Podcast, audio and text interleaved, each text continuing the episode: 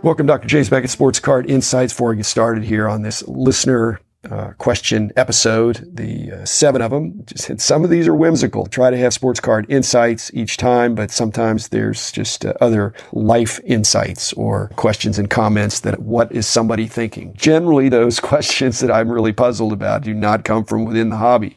The hobby people are pretty much my people, but the people from outside the hobby, I don't know what they're thinking. They're a different uh, species, perhaps, if you're not a collector. So thanks, uh, sponsors, Topps Panini Upper Deck, Heritage Auctions, Sucker Scott Auctions, Mike Stadium Sports Cards, Burbank Sports Cards, COMC.com, and Beckett Media, Beckett Grading, Beckett Authentication. Okay, first question was from Robert Love. Wanted to discuss the thought process of what goes on my wall and what doesn't. Again, I'm you're able to see that as you go to uh, YouTube. I've been posting I think I'm up to eight videos now on YouTube of just short, uh, one panel at a time. And you can see he's, what he's asking, there really are no hard and fast rules. I originally designed the wall six or seven years ago, and I just put stuff alphabetical order according to what I had. And so it wasn't my best stuff. It was just stuff that I had there. And then as I've submitted more and more stuff to BGS with the intent of adding it to the wall, I've had to uh, replace and uh, switch out some things. And that's been fun. And so I'm trying to uh, tell that story. Again, no hard and fast rules, but uh, to tell the story of how I got the card or where I got the card or why that card is going to be removed. It's not just based on the value because if it was the value, there, there's some, actually there's some pretty expensive cards there, but mostly they're just good cards. A few great cards, but not the glamour cards that, that people are going to think, hey, I need to steal that. They're good cards, but people just need to see that this is stuff that when, when people come over and I show them to people, I, I want to be able to have a, nice story that I can tell about the, the cards that are. A second, this again coming from outside the hobby, and uh, shout out to Rich Mueller at Sports Collectors Daily. Amazed what he comes up with. He's got the son suing the mom, and I it caught my it's like man bites dog, but apparently the mom is estranged from the son now, and the son wants his baseball cards that the mom has. So the mom didn't throw them away. The mom kept them, and she says the son gave them to her as a gift. So I, I think this is really strange. It certainly should not be winding up in court. And then the question is the difference in the value as a price guide guy is is the difference between a misdemeanor and a felony. If, if, it's a 53 Topps Satchel Paige card, if it's a one, it's still a decent card. If it's a 10, it's ultra expensive. And it's not a 10 and it's probably not a 1. It's something in between. But Again, if it's a possession is nine tenths of the law, even when it's your mom, apparently. So uh, be nice to your mom in case she has some of your cards uh, still there. And thanks, Rich.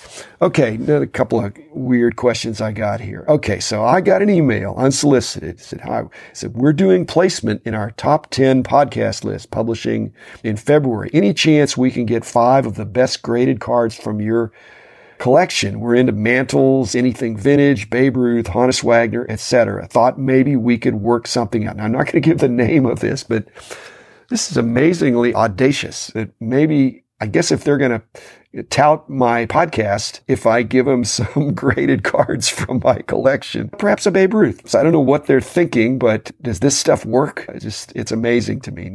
Number one, my cards are, you know, I'm not selling stuff like that and I'm not loaning it out either. And I don't need uh, placement of my podcast that bad. I, I think my podcast uh, will find its uh, audience without uh, somebody like that promoting it. I don't know if, if uh, he was, it's a he, if he was going to do a giveaway, that'd be interesting interesting. Have a little sweepstakes that if you listen, then you get one of those cards. But that sounds a little to me, so count me out. Uh, thanks. Nice try. A nice try. Uh, another one along that same line. and it is an email unsolicited from a podcast service. It says, Hi there. Hope you're having a great day. We're reaching out due to your podcast. We have a bunch of questions. Is your podcast still active? Do you need any kind of services like audio production, editing, graphic design, or video production? Thanks for your time. And then it says who it's from. First of all, I am still active. That's I, I, hate form letters that where they didn't do any homework. So the first question is, your podcast still alive? Wow, uh, of all the podcasts out there, most podcasts run out of gas. I've been going for two and a half years, every day except Sunday, and really haven't missed. But again, so that doesn't mean that I don't need help. But whatever I've been doing has been working to the extent that it's working. I certainly could have higher production values, but I think that would affect my uh, consistency and the fun that I have. So again, nice try trying to sell services, but not the best come on to say, is your podcast still active? Punchline though, most podcasts are, are not still active. They're, they go on hiatus. And thankfully I haven't because I've had good health and I appreciate your concerns about that. Okay, another one here. another unsolicited email from, again, not going to mention his name. It's, hello, James.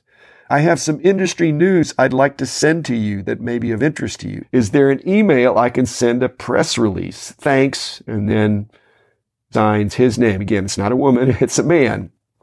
And I'm thinking, okay, let me get this straight. He sent me an email telling me he'd like to send me an email with a press release. I don't know what the press release would be, but just send the press release. Just, I don't know. I'm not sure what the strategy is there other than you send out a bunch of emails and see what you get. Okay, on the mortality stuff, one of the things that came up from Jason Wichern, he said, I buried my dad with a Duke Snider card and a Mickey Mantle card in his jacket pocket but they were more recent ones and I kept the more valuable ones for my collection. I think if somebody dies and they have wishes, uh, you should honor those wishes. On the other hand, it doesn't make a lot of sense to put a, a valuable card in the vest pocket of somebody there in whether it's a reprint, a photocopy, I don't know. I mean, I'm not, uh, when you're dead, when you're in the casket, we, we can joke about what goes in the casket, but it's just like going to a funeral. Funerals are to honor the departed, but to those who are there are the ones that get the message and, yeah, I want to have a life well lived, uh, and that does not include going into my casket with cards in my pocket. So no, no judgment, Jason.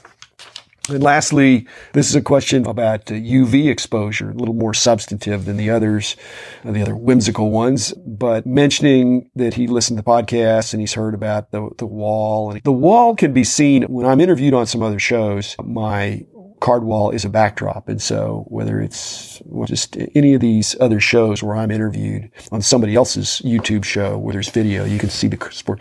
So he's very concerned about the UV exposure. Again, it's a virtual wall. The wall is actual wall and it's uh, facing away from the window.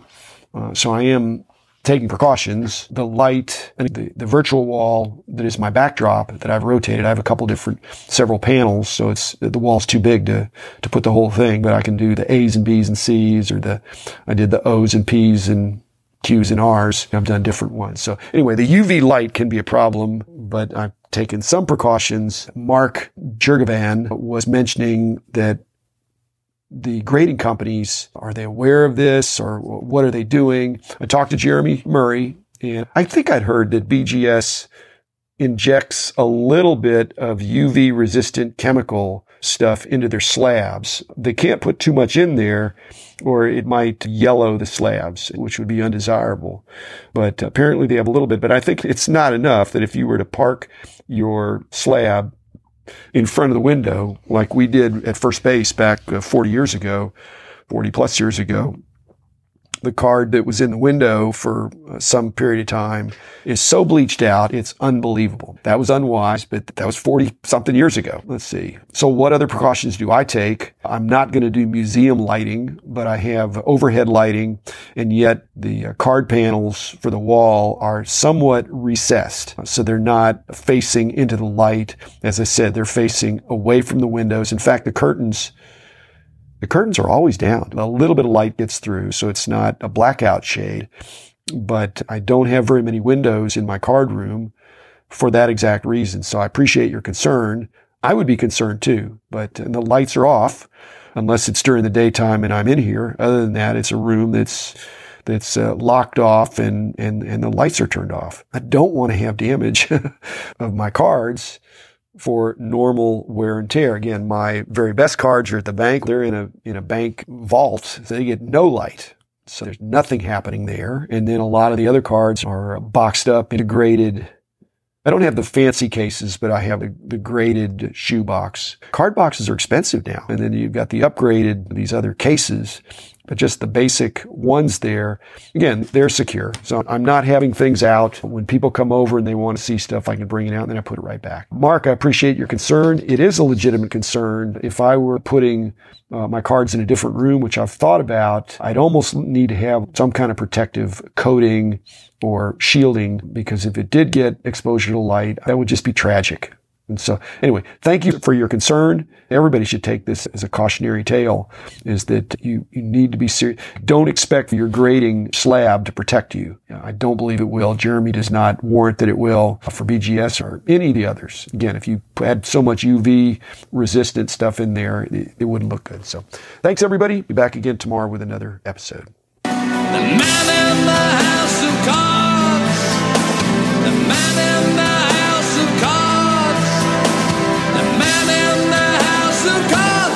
he's doing.